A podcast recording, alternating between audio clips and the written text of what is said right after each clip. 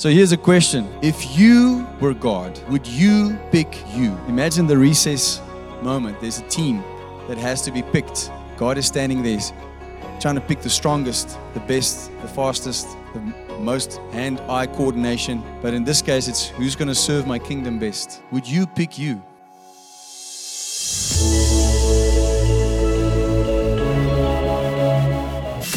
Hello and welcome to the Love Key Church podcast, where we share our church's message of the week. My name is Heinz Winkler, and together with my wife, children, and our leadership team, we host Love Key Church here in Somerset West, online, and on this podcast. It is our mission to help you to encounter God, align with His purposes, reign in life, and help others to do the same. We trust that you will find this message empowering, encouraging, and inspiring. Please share it with your friends and family and write a review for us. And a huge thank you goes out to those who have already done so. May you be thoroughly blessed as you listen to this message. Wow, God is good. God is good. How many of you are loving this journey through the book of Romans? Anyone? How many of you would like it to end? Start on something else already. I'm loving it. It's so powerful. We are learning so much. We are growing so much as a church. We are busy with a series called One Gospel, One Church as we travel through the book of Romans. Those who are maybe joining us today or have missed a few, I want to encourage you to please go and watch the videos or listen to the podcast so you can catch up. You can follow along today as well on the YouVersion Bible app on the events if you want to do that. Put some of the notes and the scriptures there for you. But let us pray as we start with the Word of God. Lord Jesus, I'm humbled to be in your presence. I'm humbled to stand here today to get to share your Word. Lord, you know how many moments I've had where I think, no, someone else should be doing this. But Lord, with so many people in your word, we see that you see something that we don't always see. And I thank you that you have called me, that you've called each and every one that's here to come and do something for your kingdom in this area at this time. We accept the call. We want to honor you in what we do and how we live. I thank you, Father, that you will speak to us through your word today. I pray, Holy Spirit, that you lead me and guide me to only speak the truth from your word, and that everything that is praiseworthy and good and in line with your will fall on good soil today in the hearts of people and take root and become a revelation that they can live with going forward. That is my heart's desire in this moment, Lord Jesus. I thank you that nothing will distract us. I thank you that nothing will take away from receiving this word. In Jesus' name, amen and amen. We have gone through 10 chapters of the book of Romans. We've had many sessions on this. Briefly, just going to go through them. We talked about the one standard, which is God's righteousness, the one way, which is by faith, the one gift, which is Jesus himself, one baptism, one spirit. We spoke about one glory, how the glory that is set before us as children of God. We spoke about the one destiny that we have, the one love that God has for us that nothing can separate us from. We spoke about the one seed as we entered into this segment where we are now, chapter 9, 10, 11, about Israel. The one seed and how God is the sovereign one who chooses his people. And last week we spoke about one salvation. In between, I forgot to mention this last week, in between we had Brother Javi who came and gave an amazing message on hope. I just want to thank him as well for that and praise God for that amazing message. How many of you were encouraged by the message on hope? That was good, eh? It was really powerful. All right, so today we get to chapter 11. And the message title for today is One Election, with elections looming in America and locally. It's actually an interesting word to be speaking about right now. So I want to ask you as we start today, do any one of you remember playing games during recess, during break at school, where teams had to be picked? And then somehow there's always these kind of natural leaders that just kind of rise to the occasion and say, I'll pick a team and I'll pick a team. And then all the other kids are standing there. And what are they doing? Hoping to be picked, right? How many of you were the kids that were picked first? That was nice, you know, being picked first, right? Or second or third. How many of you were the ones who were picked last? Do you like that? No. No one likes to be picked last, all right? Some of you might still get nightmares about these moments. How many of you voted in our country's last election? Anyone voted? All right, good. Did the party that you voted for, did they choose people to do the job, and did they deliver on their promises? Anyone? So the question would be, which is a side note, would you vote for them again? But what happened there was people went out in their masses and they elected leaders. All right. So in the first scenario, you are waiting to be elected by a leader. In the second scenario, you are electing with others your leaders. Following? All right. So here's a question. If you were God, I know it's hard to imagine, but just try for a second. If you were God, would you pick you to be part of His kingdom? If you were God, would you pick you? Imagine the recess moment. There's a team that has to be picked. God is standing there trying to pick the strongest, the best, the fastest, the most hand-eye coordination. But in this case, it's who's going to serve my kingdom best. Would you pick you? Let's do a test. How many of you think you will pick yourself? Anyone? Ooh, there's not a lot of confidence in the house. Okay, so if it's false humility, that just lay that down. Would you pick you? Would you pick you? Okay? I mean, a few more hands, all right? What an interesting question. And why would you not say yes? To the extent that you think you're not worthy, you're not capable, you're not good enough, you still have sin in your life. Fill the gap. Here's another question. Let's say God and Satan were holding a political election. Who would you vote for?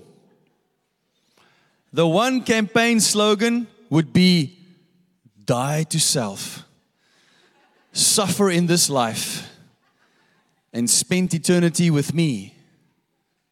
The other slogan would be, you are God, do what you want, enjoy yourself, don't worry about eternity, it doesn't exist.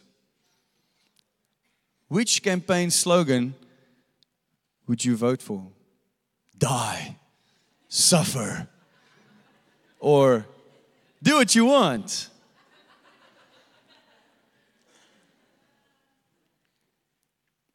There is an eternal election going on all the time. People are choosing all the time. God has already chosen. He has made His election, and His elect are His beloved.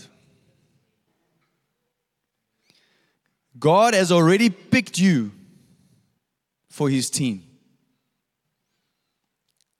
But you only become a true member of His team when you accept the election and you elect Him to be Lord of your life as well. This election only works if both sides agree on the election. Can you see that? In the USA, when a new president has been elected, they refer to him as president-elect for a certain time. There's a period from the moment that he wins the election till he is sworn in as president. In that period, he is not president. He doesn't have the power of the president. He doesn't have the authority. He can do nothing that has consequence in the role of presidency. Only once he has been sworn in, he becomes a full-fledged president. Similarly, it can be that God has elected you or me, and your title is only Son of God elect, Daughter of God elect. You've got this little irritating hyphen after your name. It's Daughter of God elect. But it's not official. So God has said, I want her as my daughter. I want him as my son. But on top of everything He's given us a will. And you have a choice. The president-elect has to make a public declaration and swear a binding oath before becoming president. In the kingdom of God, we each need to recognize, accept, and receive the election of the Almighty. This loving high honor, and we have to reciprocate by electing God as Father, Jesus as Lord, and Holy Spirit as Counselor and permanent resident in my life. If you don't believe me, I'd like to confirm it with you in this first scripture that we have on the screen, Ephesians 1. I'm going to read verse 3 to 6 and verse 13 to 14. Blessed be the God and Father of our Lord Jesus Christ, who has blessed us with every spiritual blessing in the heavenly places in Christ, just as He chose or elected us in Him before the foundation of the world. You see, God has already chosen, even before He created the world. Why? That we should be holy and without blame before Him in love, having predestined us to adoption as sons by Jesus Christ Himself, according to His good pleasure, according to the good pleasure of His will, to the praise and the glory of His grace, by which He made us accepted in the Beloved. Now dropping down to verse 13. In Him, now He's speaking to the church. He's just told them what God has done. God chose this, He has done this. And now He says, in Him, you also trusted after having heard the word of truth, the gospel of your salvation, in whom also having believed, you were sealed with the Holy Spirit of promise, who is the guarantee of our inheritance until redemption of the purchased possession to the praise of His holy glory. All right. Sorry, to the praise of His glory.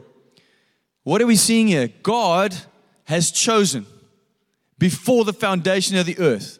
The reason for His choice, the reason for His elect, is that they would be holy and blameless before Him. That's what it says. And then it says, you trusted. When did you trust? After you heard the word. What did we read last week in chapter 10? How will they hear if no one is sent? And how will someone be sent if they aren't equipped? How will someone preach if they aren't sent? We saw that whole process. I told you it's a reverse engineering. When you look at someone who is saved, you have to reverse engineer. How did they get saved? They heard the gospel. They believed the gospel that someone preached because someone was sent. This is what Paul is saying here as well. After you heard the word of truth, the gospel of your salvation, in whom also having believed, there was a choice made to believe.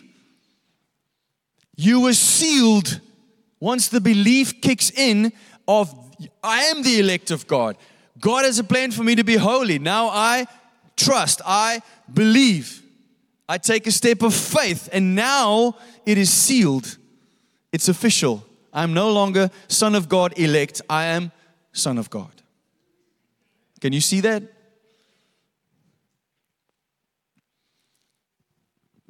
The power of choice. I'm not sure if many of you will know this. I'm kidding. You'll know this. There's a famous line from the first Spider-Man movie. With great power comes great responsibility. You know that one? It's not scripture, but it does ring true. Now, if choice is powerful, and with great power comes great responsibility, which I know is not scripture, but there is consequences to each choice that we make. And therefore, the choices we make have impact, have influence. It has power. So we need to take a good hard look at what we decide, how we decide it, and why we decide it. So we have to make sure that we take it seriously, especially this very important choice, this very important election. It's the most important election that you can be a part of. Do you understand that? Once again, God has already made his election. He's not going to change his mind. He has made his decision. Will you make yours? And if you have, will you be as loyal and as unwavering as him? How many of you think you can be as loyal and unwavering as God in his word? Well done, you're very humble. I know, we can't, right? Because we're not God. But we do need to recognize that there's a level of seriousness that we need to put to this covenant choice that we make towards him. The same way that you should take it very seriously if you've made a covenant with your spouse, that doesn't just stop because feelings change. Same here with God. We don't change our loyalty to God because we feel different or we have an issue with him. We stay the course. Amen? All right, so with all of that in mind, let's jump into the segment we're busy with, which is Romans 9 to 11. Now, as I mentioned before, chapter 9, 10, 11 deal with the past, present, and future of Israel. Paul is speaking to a divided church in Rome. Remember that? Jews and Gentiles in one Christian church. And now he's focusing in on the role of Israel in chapter 9, 10, and 11. Now remember, the Bible wasn't written in chapters and verses, but it helps us to just kind of put the things together. Chapter 9 looked at the past of Israel. Chapter 10 looked at their present at the time of Paul's writing. And today we're going to look at chapter 11, which has to do with the future of Israel. We will see in this chapter that God, in his infinite wisdom, did and does things in a way that may not seem fair or reasonable or even understandable to us sometimes. Any one of you found that before? Like, God, I don't know what you're doing and why, but, I'm just going to go with you. Maybe it has even led you to a different path. God, I don't understand. I'm out. Anyone done that before? No hands? I'm sure we've all had moments. But God has an infinite plan for the Jews and the Gentiles. His ultimate beloved elect are part of one election, but they become a part of his elect in different ways. To help us understand what we're going to read in chapter 11, we're first going to read 2 Corinthians 3. All right? So today is like a Bible study day. Nice. Some of you excited about the Word of God. I like it. All right, so let's read together 2 Corinthians 3 from verse 12. Therefore, since we have such hope, we use great boldness of speech, unlike Moses, who put a veil over his face so that the children of Israel could not look steadily at the end of what was passing away. You might remember, and if you don't know, there was a moment where God revealed his back to Moses, and from that moment, Moses' face started to shine with the glory of God. That people couldn't look at him, it was too bright. Then it started to fade. And as it faded, Moses started to cover it up with a veil so that people couldn't see that it's fading. Why? Because people make assumptions. People talk behind your back. And they make up stories. And they like, well, he's not spending time with God anymore. Look at him, it's fading. And then it leads to division. And it leads to disunity. And now he's talking about Moses. He's saying, but they're who put a veil over his face so that the children of Israel could not look steadily at the end of what was passing away. But their minds were blinded. For until this day, he's talking about the Jewish people, for until this day, the same veil that's trying to hide the fading glory remains unlifted in the reading of the Old Testament, because the veil is taken away in Christ. Amen? But even to this day, when Moses is read, the first 5 books of the Bible, the Torah, a veil lies on their heart. Nevertheless, when one turns to the Lord, the veil is taken away. Now the Lord is the Spirit, and where the Spirit of the Lord is, there is liberty. Amen? But we all, with unveiled face, beholding as in a mirror the glory of the Lord, are being transformed into the same image from glory to glory, just as by the Spirit of the Lord. We are being transformed into holiness. Ephesians 1. We have been called, we've been chosen, we've been elected before the world began. Why? That we would be holy. How do we become holy? We give our lives to the Holy One. And we let His Holy Spirit lead us. That's how we live a holy life. So that what comes out of here and what goes in here is honoring to Him. And not contributing to the freaking evil in the world.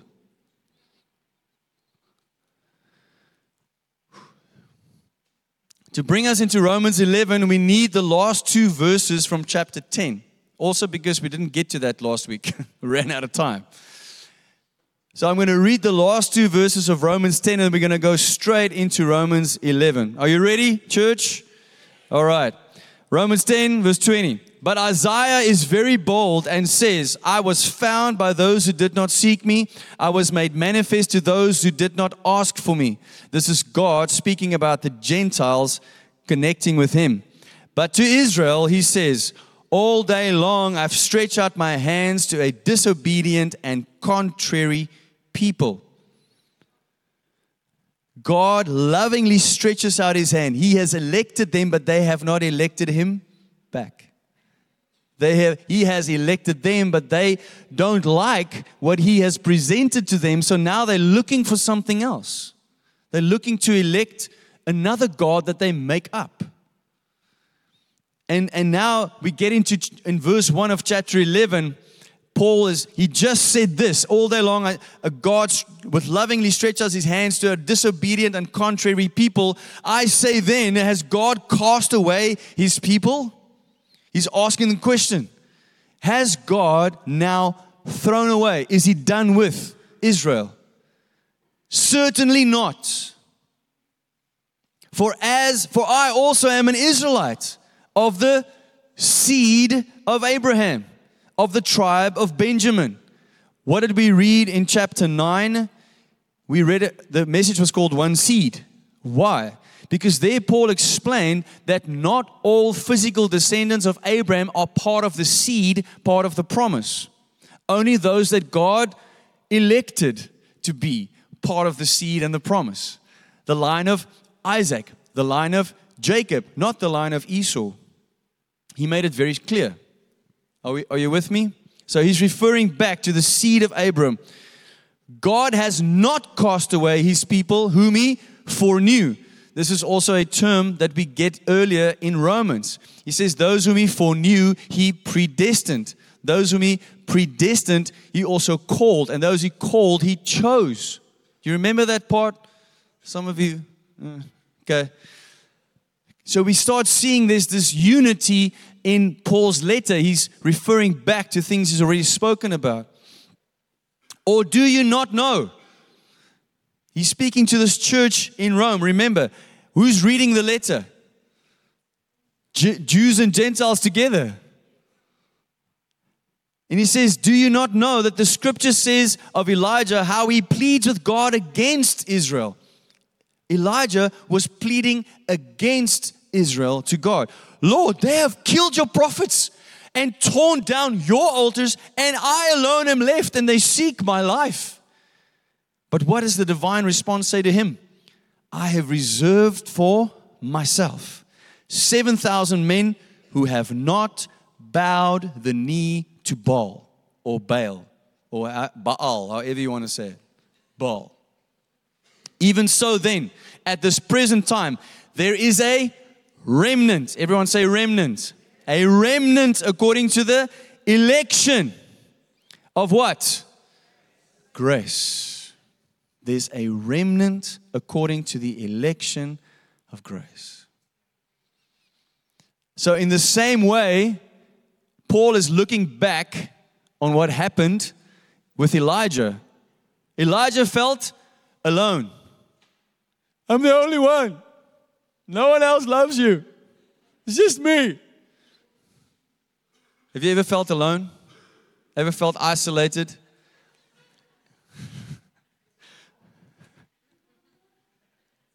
You live in a house with 6 people, bro. Okay, we'll go for counseling after this. Have you ever felt alone? My boy. Thanks. It's good for the ministry. Appreciate it. Oh my word. Jesus help me. I really mean that. Elijah felt alone. He felt like he's the only one standing up for God. The only one shocked and horrified that they were breaking down the altars and replacing God with fake, false gods. Baal, who was the big god of the time. And Baal represents anything that you replace God with. And even when we read this on its own, this should be something that makes us go, how do I not let this happen in my life? How do I not start chasing Baals? How do I not start making up stuff that I want to worship that's more important than God? And then he says, and if by grace, then it is no longer of works. What does he keep saying to the Jews? You cannot reach the righteousness of God by keeping the law alone. You cannot do it. It is not how it works. So he says, if by grace, then it's no longer of works. Otherwise, grace is no longer grace. Why? Because grace is receiving what you don't deserve. But if it is of works, it is no longer grace. Otherwise, work is no longer work. What then? Israel has not obtained what it seeks. Israel is seeking something. And part of that is they're seeking it in a way that is acceptable to them. God has exactly what they seek, but they don't recognize it. Because they don't want to recognize it. Lord, help me. Do this for me and do that for me, but do it in this specific way with these points falling exactly in line so that it pleases my flesh and everything that I want. Okay, God? And then he does something completely different and we go, that's not what I wanted or how I wanted it. What are you doing? You are making yourself God. You are worshiping Baal, or Baal, or Baal. You're laughing. There are different ways to pronounce that. Baal. That's how you start speaking when you worship idols. Baal.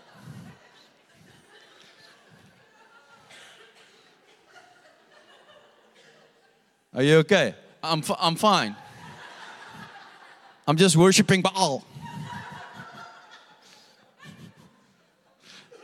I don't know where that came from. It's been a week, guys. It's been a week. All right. The point is, don't bow to anything but God. Listen to this. If you don't, the consequences are hectic, guys. It says, what then? Israel has not obtained what it seeks, but the elect have obtained it, and the rest were blinded. In God's sovereignty, He gives grace to those whom He wants to give grace to, the elect. And they have obtained grace, but the rest He has blinded. Now, this is where it gets tough, because people go, well, I thought that people get, free will. This doesn't seem like free will, because God is doing something to them. He only does that, and we've covered this as well about 2 sessions ago. God only hardens hearts and blinds eyes when they were already hardened and already blind. And He gives them then over to what they want. On that note, I had quite a fascinating revelation in the last week. You know how the Bible says that people will be cast into a lake of fire, into hell, and there will be a gnashing of teeth? People think, and I used to think, that the gnashing of teeth was because I'm suffering from the burning. And then someone pointed out that every other time that the Bible refers to people gnashing their teeth, it's when they are gnashing their teeth in hatred and anger towards God. So people who end up in hell, they end up there because they wanted to do what they wanted to do and they did not want to please God. They are gnashing their teeth even now at God. And God just says, go and gnash it in hell. Nashville.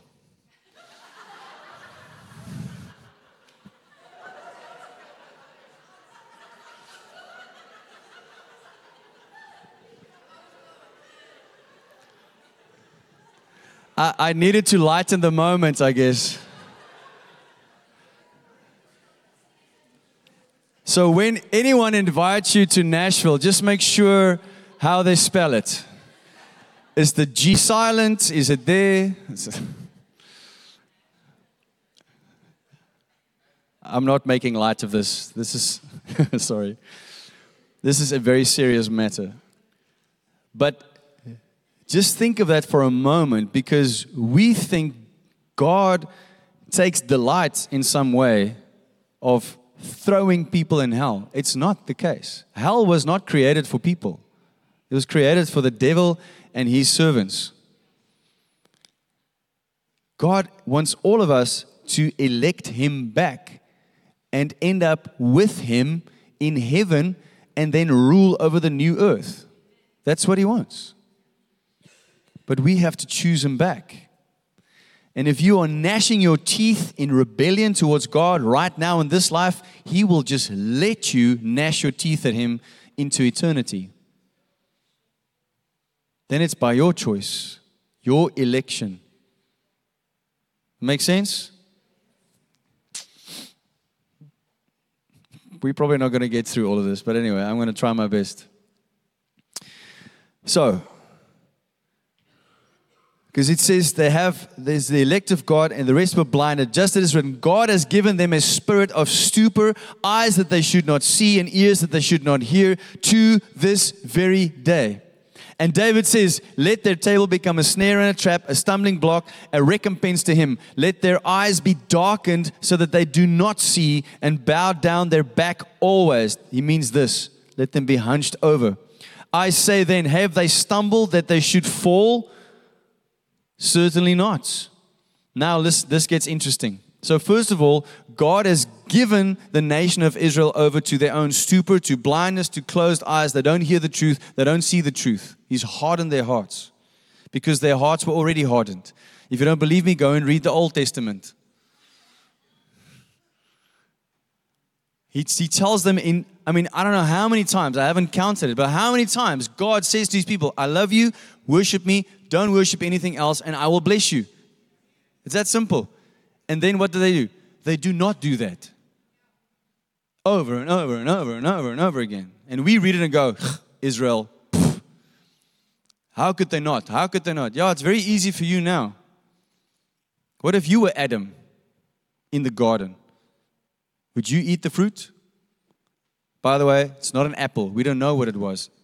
Everyone's saying it's an apple. You don't know. It's a fruit. It are not an apple. But what would you have done?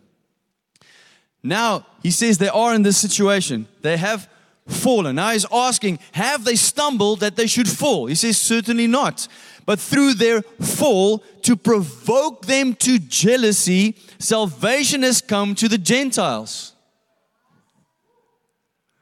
Now, if their fall is riches for the world and their failure riches for the Gentiles, how much more their, Israel, fullness? For if I speak to you Gentiles, now he's shifting his focus to the Gentile people reading the letter, inasmuch as I am an apostle to the Gentiles, that's my calling, says Paul, I magnify my ministry, I broaden my horizon, if by any means I may provoke to jealousy those who are my flesh and save some of them. Can you see Paul's passion for the Jewish nation? God said, I'm calling you to the Gentiles. He's like, I'm called for the Gentiles and I want to get you saved, but if I can magnify my ministry to just get some of these Jews, my brothers, that would make my life. Can you see his passion? And can you see how God did two things that you don't like? He hardened hearts, closed ears, closed eyes, and he's waiting for them to have a jealous reaction. We go, what? That can't be God. It's exactly what he's writing. You know why? Because you have a wrong idea of what jealousy is. Because you live in a broken, fallen world. Our God says over and over in his word, I'm a jealous God. I love you with a jealous heart, which means I don't want you to love anyone or anything else the way you love me. So what is he doing? He's using the Gentiles, us, to provoke, to cause a reaction out of his people, the Jewish nation, that they will see, what? Wait a minute, why is God doing that for the Gentiles? I want some of that. To make them jealous for God's things, so that their hearts will go, whoa, what's happening? Those are the promises that he gave to Abraham, Isaac, and Jacob. Those are the promises that he gave to me as a Jewish person. Now, why are these Gentiles walking around with these promises? What's up with that? That's what he's doing. Can you see that? Can you see how blessed we are?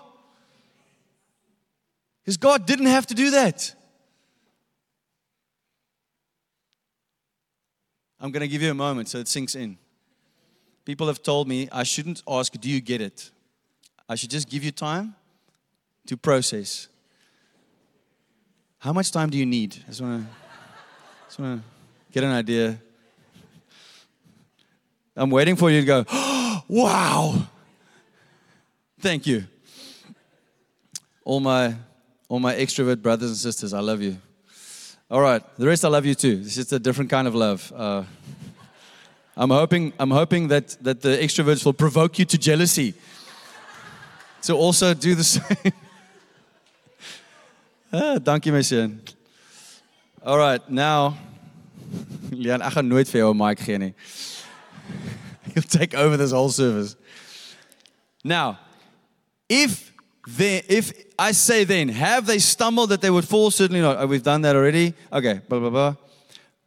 For if they're being cast away, So if they're being cast away, the Jewish nation being cast away, if that means the reconciling of the world, what will their acceptance be but life from the dead? For if the first fruit is holy, the lump is also holy. And if the root is holy, so are the branches. And if some of the branches were broken off, and you being a wild olive tree, remember he's speaking to the Gentiles, if you being a wild olive tree were grafted in among them, and with them became a partaker of the root and the fatness of the olive tree, do not boast against the branches, the Jewish branches that were cut off. Don't boast. But if you do boast, remember that you do not support the root, but the root supports you. You will say then, branches were broken off that I might be grafted in. He's talking to the Gentiles who might think, yeah, but they should go so that I can be there. Well said. In other words, that's true. Because of unbelief, they were broken off. So he's like, I hear your confident statement, and you are correct. But be careful. Remember, they were broken off because of unbelief. They were seeking something. It didn't look the way they wanted it to be, so they didn't believe. So they couldn't receive. So they couldn't be part of the elect. All right? And you stand by faith. What is it to believe? It's to have faith. He says they were cut off from by unbelief. You stand in your grafted position by faith. Do not be haughty, but fear. Those who don't know what that means, it means do not get prideful. Do not get full of yourself as a Gentile towards the Jewish nation. Understand your place in God's plan. This is one church that has a process I always thought was quite an interesting name for a course. They put you through a course called Ontdek Jou Plek. Find your place. We need to find our place as Gentiles in the kingdom of God. Because listen to this warning. For if God did not spare the natural branches, He may not spare you either. Whoa. What? But I thought once saved, always saved.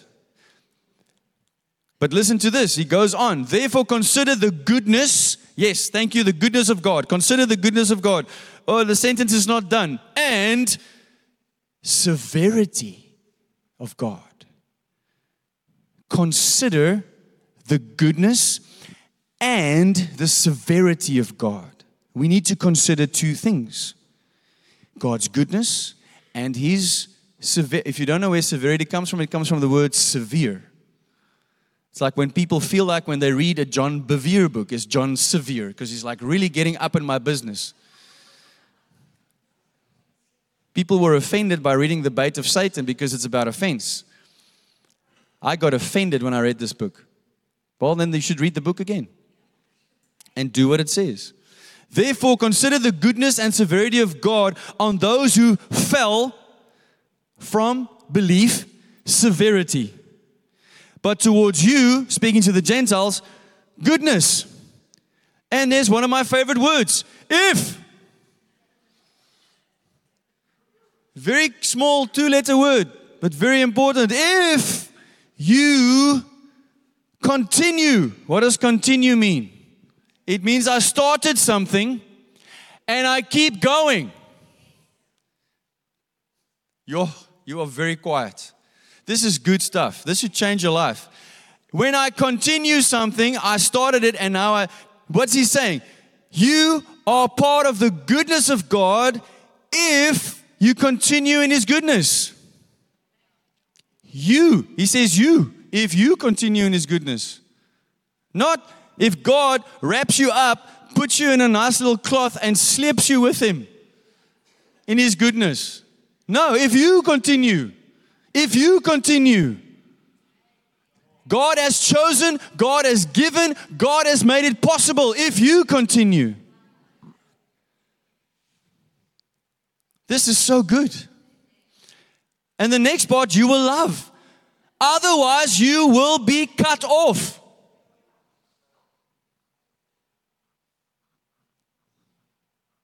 I'm giving you time. If you continue in his goodness, you stay there. Otherwise, in other words, if I do not continue in his goodness, there's a consequence. If, then. If you continue, then you stay in his goodness. If you don't continue in belief, in other words, if you fall into unbelief, you will be cut off. Like who? The Jews who did not believe, who were part of the original olive tree. They are more special because they're part of the original tree. He's calling you as a Gentile a wild olive branch. Can you get the picture? All right. And they also, if they do not continue in unbelief, will be grafted in, for God is able to graft them in again. So he's giving good news and severe news. Can you see that? For if you were cut out of the olive tree, which is wild by nature, and were grafted contrary to nature into a cultivated olive tree, how much more will these who are natural branches be grafted into their own olive tree? Listen, guys, the power of choice. To believe is a choice. To stop believing is a choice. And the consequences are literally eternal. To believe is a choice. To stop believing, to fall into unbelief, is also a choice. And the choice has consequences. Can you see that? It's so important. For I do not desire, brethren, that you should be ignorant to this mystery, lest you should be wise in your own opinion. Woo-hoo-hoo. That blindness in part has happened to Israel until the fullness of the Gentiles has come in. Paul is saying, I don't want you to miss this. I, Paul, know a mystery. I don't want you to not know the mystery. So I'm revealing the mystery to you so that it is no longer a mystery.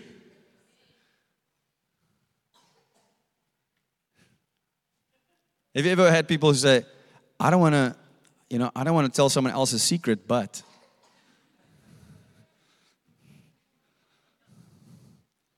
This is what Paul is doing. He's like, I know something. You need to know it too. And everything he's been saying up until now is part of that. Die mooie Afrikaanse woord is verborgenheid. Daar's 'n verborgenheid wat hy wil oopbreek vir hulle om te weet, né? For if I do not desire that you should be ignorant of this mystery, lest you should be wise in your own opinion. Whew. One of the biggest problems we have in the church today and in our church is that people value their own opinion more than the Word of God. Your opinion means nothing if it doesn't line up with the Word of God. It is just your opinion. We need to bow the knee to God, not to Baal. What is Baal in our current situation? It can be mammon, money.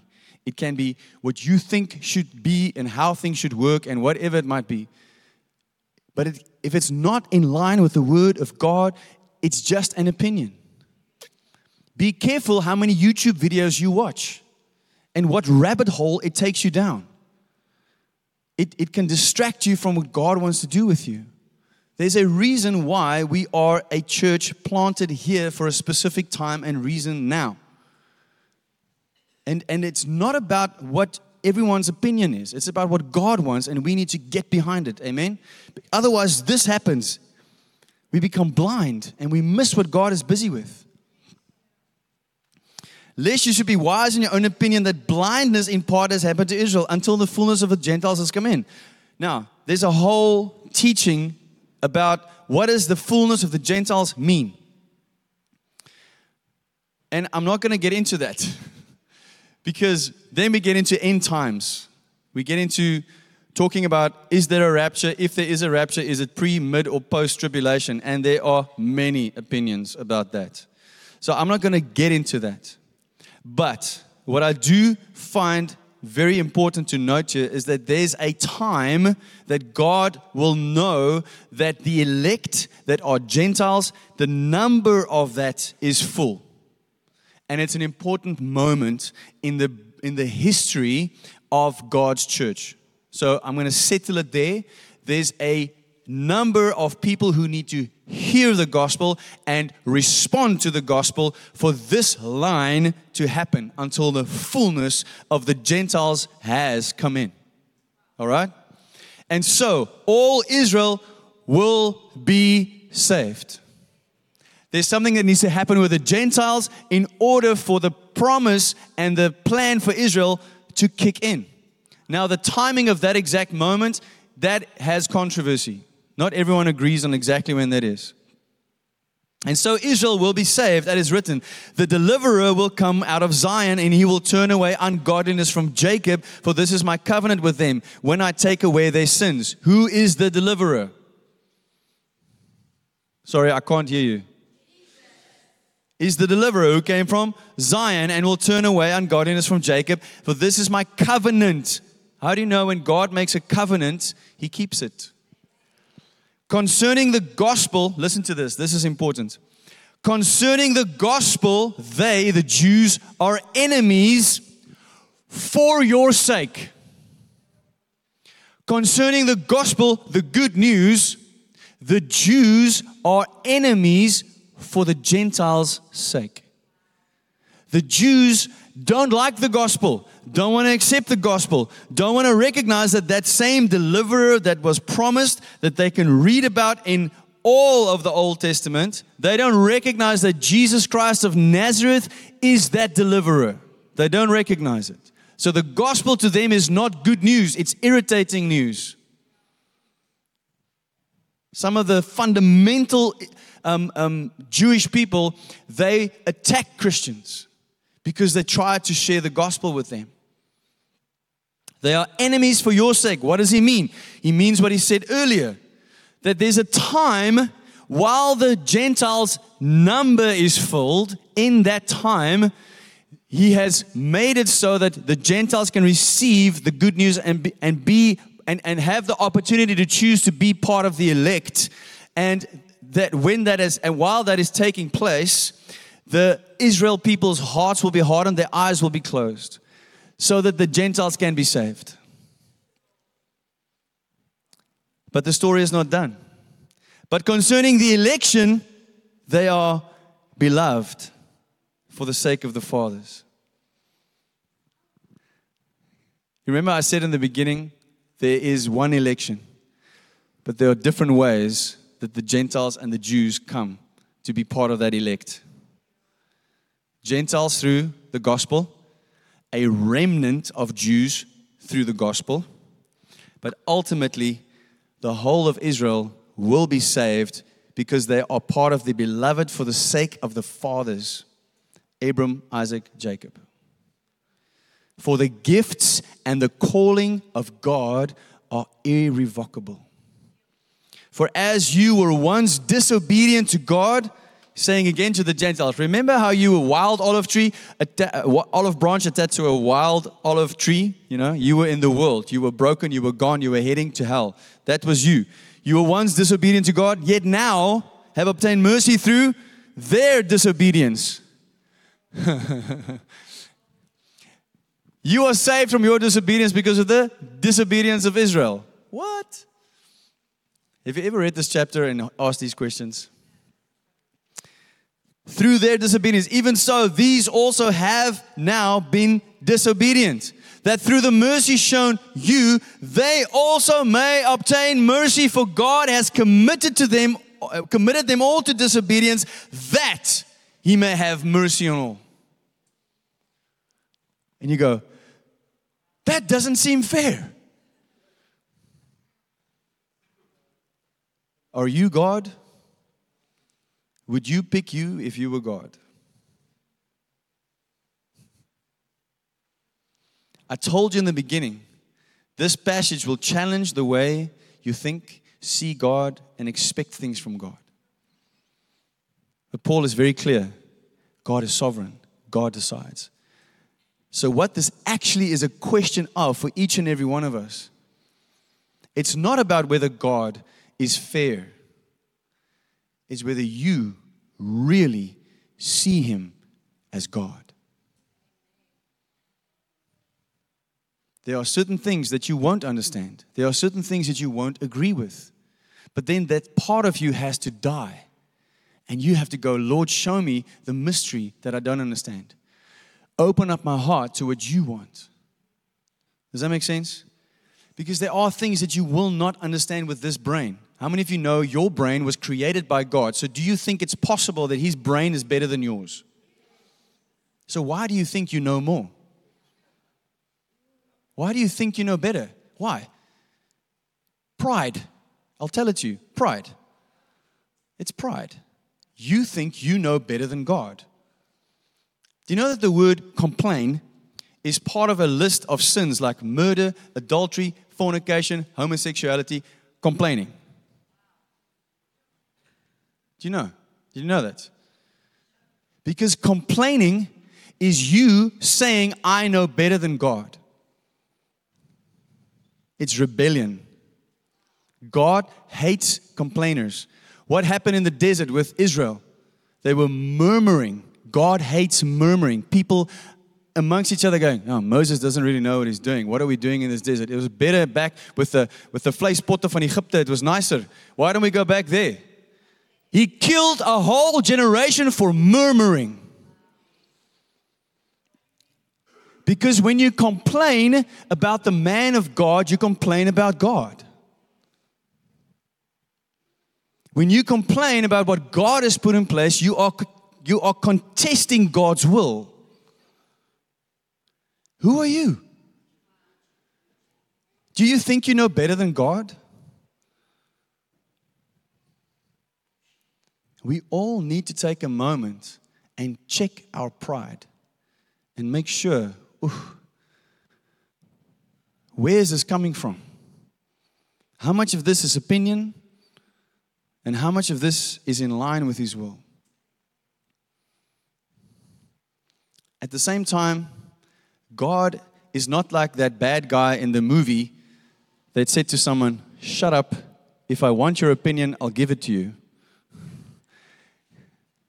He's also not that. He is a gentle father, but he's a king. He is both. And we need to approach him in holy fear and follow his will and his way. Amen? This is what Paul is telling us. Now listen to this last bit, which is so beautiful, where Paul just praises God. He says, oh, the depth of the riches, both of the wisdom and the knowledge of God. How unsearchable are his judgment and his ways past finding out. For who has known the mind of the Lord? Who has become his counselor? Or who has first given to him, and it shall be repaid to him? For of him and through him and to him are all things, to whom be glory forever. Amen. That is our God.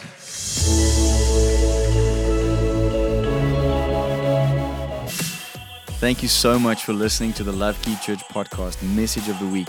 I trust that you had a life-changing encounter with God that will help you to align with His purposes so that you can be one step closer to reigning in life. And may you be inspired to share this with others. Have a great week, and remember to listen again next week, or you can catch us live online or come visit us in person. May God bless you and keep you. Make His face shine upon you and be gracious to you and your loved ones. God bless you. Bye-bye.